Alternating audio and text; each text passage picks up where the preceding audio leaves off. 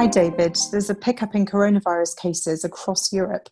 What are the economic and market implications? Hi, Alex. Um, yeah, I mean, Europe is in a second wave of the virus and, and it's getting worse daily. Um, over the last week or so, there's been more than 600,000 new confirmed cases um, compared to about 340,000 um, the prior week. Uh, the, the number of new cases in the US is also on the rise, albeit at a slower rate. But you know, typically the US has, has tended to lag uh, Europe by by a couple of weeks. So we're very much into a second wave. And I think it's interesting that governments are choosing to impose you know tighter social distancing restrictions and, and bear the associated economic costs rather than follow the so-called herd immunity strategy, uh, despite currently low fatality rates. So we're seeing, you know, meaningful tightening of restrictions across Europe, including the UK, e- even in Italy and Germany that have been doing a better in terms of containing the second wave. We're seeing tighter uh, restrictions being imposed. It's, it's, it's not another sort of full lockdown that we had in, you know, March, April, uh, May, but it is clearly going to hit very hard the hospitality, personal services sectors you know that's something like 10% of gdp it varies by country. They're very job intensive sectors uh, especially for lower income and, and young people. So it's, it's clearly going to have an adverse impact in terms of uh, the economy and uh, recovery. And we've been seeing that already in high frequency data um, decline in mobility. Um, you know we've also seen september services pmis in, in europe uh, lose some of their momentum, and I think that's going to continue um, over the next couple of uh, uh, months or so. Um, and, and, forecasts for growth in the fourth quarter are being revised down. Um, the ECB's uh, forecast for the fourth quarter is actually for 3% growth, and I think that's looking wildly uh, optimistic. And, and so I do think the ECB is going to respond by expanding and extending its asset purchase program at its December meeting. Um, I, I, wouldn't wholly discount a negative rate cut, but you know that's not the base case. Um, but I do think this expectation of more asset purchases by the ECB, you know, explains why um, you know spreads on euro uh, sovereign periphery corporate bonds have you know been tightening in in recent weeks. Uh, I think more important for, for, for the recovery is fiscal support. Uh, we've seen France extend uh, some of its uh, support measures. Uh, the, the UK is providing some uh, additional support as well. I think other European countries are going to follow suit. so that will help offset some of the impact of the um, second wave. we've, we've seen US assets, you know, recently start to outperform uh, European assets. The, you know, the rally in the euro has come to an end at least for for now, and I think that is to a large extent because of the rising risks uh, around a second wave in, in Europe, and and also I think you know there's a lower probability now being attached by investors to a contested uh, US uh, election. So, you know, there's a lot of cross currents and uncertainties impacting markets. Um, I, I, don't think we're going to get a you know a big sell off in risk assets given central bank backstops but i think markets are going to remain very choppy until there's greater clarity on, on politics policy and the virus this week is another Brexit deadline. What's the current state of play in EU UK negotiations and the outlook for the UK?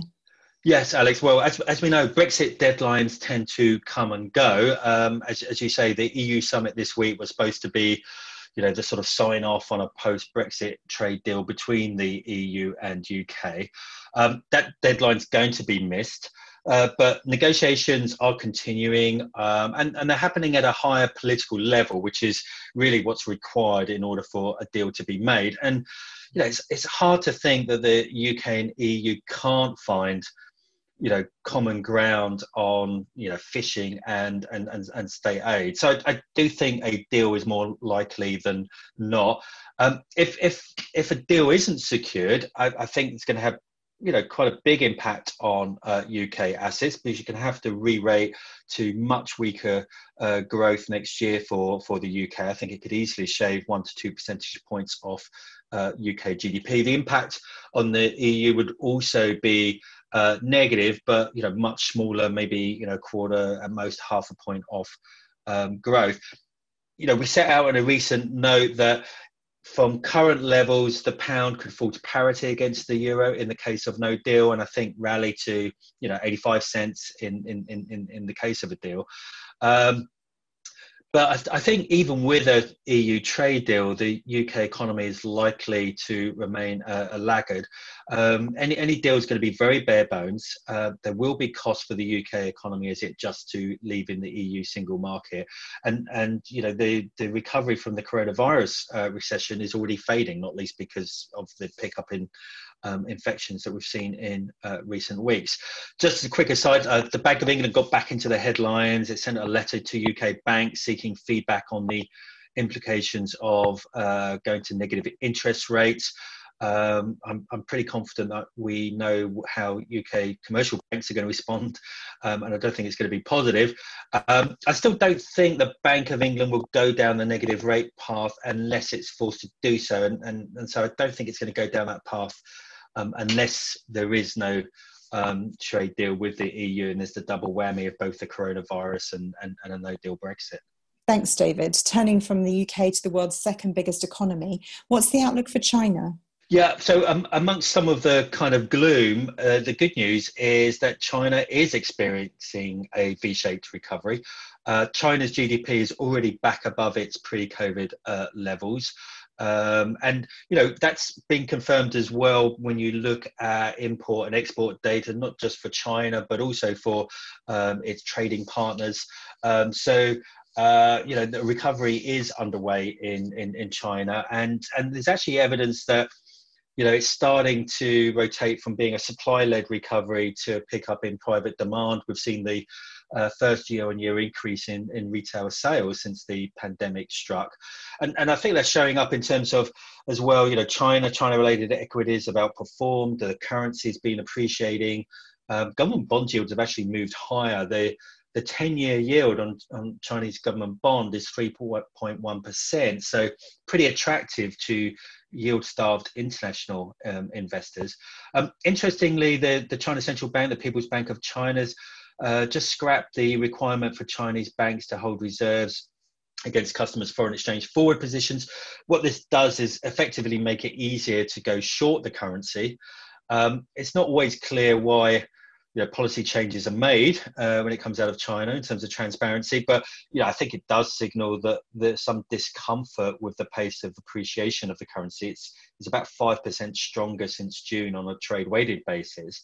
And, and I think it might also be an attempt to preempt any further currency strength that would follow a defeat for President Trump in the forthcoming uh, US presidential election. You've mentioned the US elections, and last week you published a note on the market implications. What are the key takeaways? Yeah, so in, in that note, we set out what we think are going to be the market implications based on, you know, the differing policy agendas of uh, different electoral outcomes, both for the presidency but also for uh, the Congress and, and in particular uh, who controls the Senate. So I think if you get a, a so-called blue clean sweep, so you know Joe Biden wins the uh, White House, uh, but the Democrats also gain control of the Senate from the Republicans while holding the House of Representatives. Um, then I think that's an outcome where you're going to get the biggest uh, fiscal stimulus. Um, and, and also think a Biden presidency would also mark a sort of shift away from the sort of, uh, you know, aggressive America first trade uh, policies as well. So, you know, more fiscal stimulus, less sort of trade war risk, I think implies a weaker US dollar, uh, particularly against emerging market currencies. Um, I, th- I, think a, you know a stronger, at least for the near term, US and, and global uh, economic recovery. Um, I, th- I, think that would be associated with some bear steepening of the Treasury yield curve, so longer dated yields uh, would move um, higher, and and you could get a kind of reflationary rotation into sort of cyclical sectors as well as uh, emerging market um, uh, assets.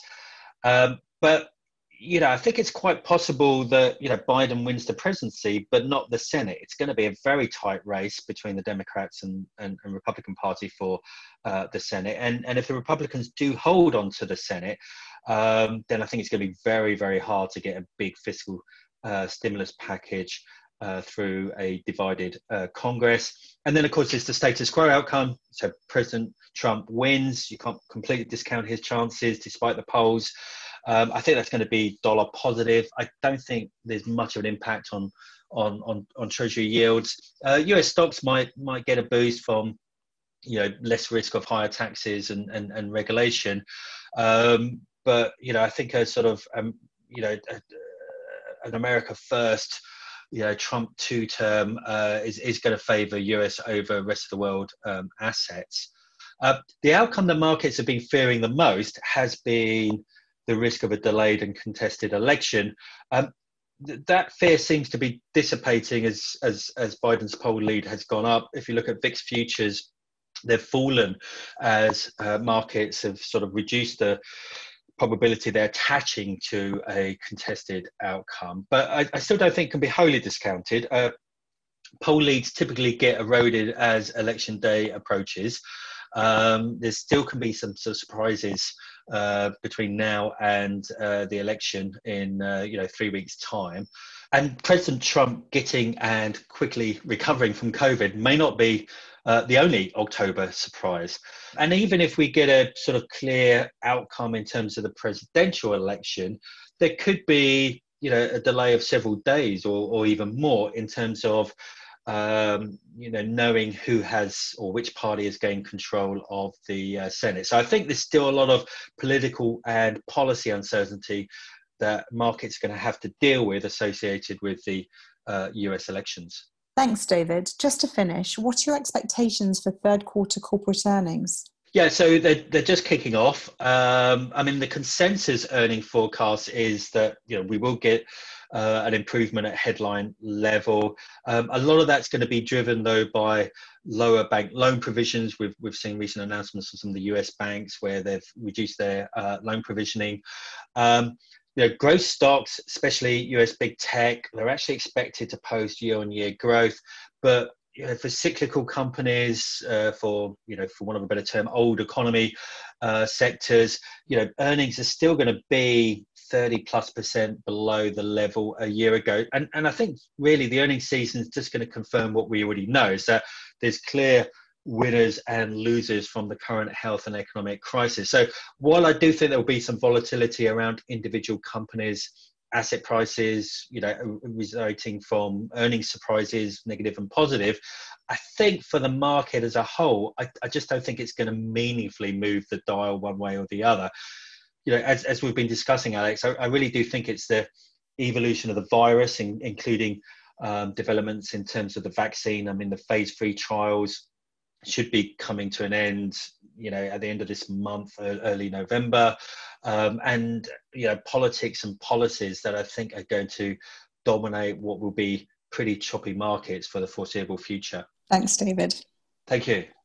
This podcast is issued in the united kingdom by BlueBay asset management llp which is authorised and regulated by the uk financial conduct authority registered with the US Securities and Exchange Commission and the US Commodity Futures Trading Commission, and is a member of the National Futures Association. This podcast may also be issued in the United States by BlueBay Asset Management LLC, which is registered with the SEC and the NFA. Past performance is not indicative of future results. Unless otherwise stated, all data has been sourced by BlueBay. To the best of BlueBay's knowledge and belief, this podcast is true and accurate at the date hereof. BlueBay makes no express or implied warranties or representations with respect to the information contained in this podcast and hereby expressly disclaim all warranties of accuracy, completeness, or fitness for a particular purpose. This podcast is intended for professional clients and eligible counterparties as defined by the FCA only and should not be relied upon by any other category of customer. Except where agreed explicitly in writing, BlueBay does not provide investment or other advice,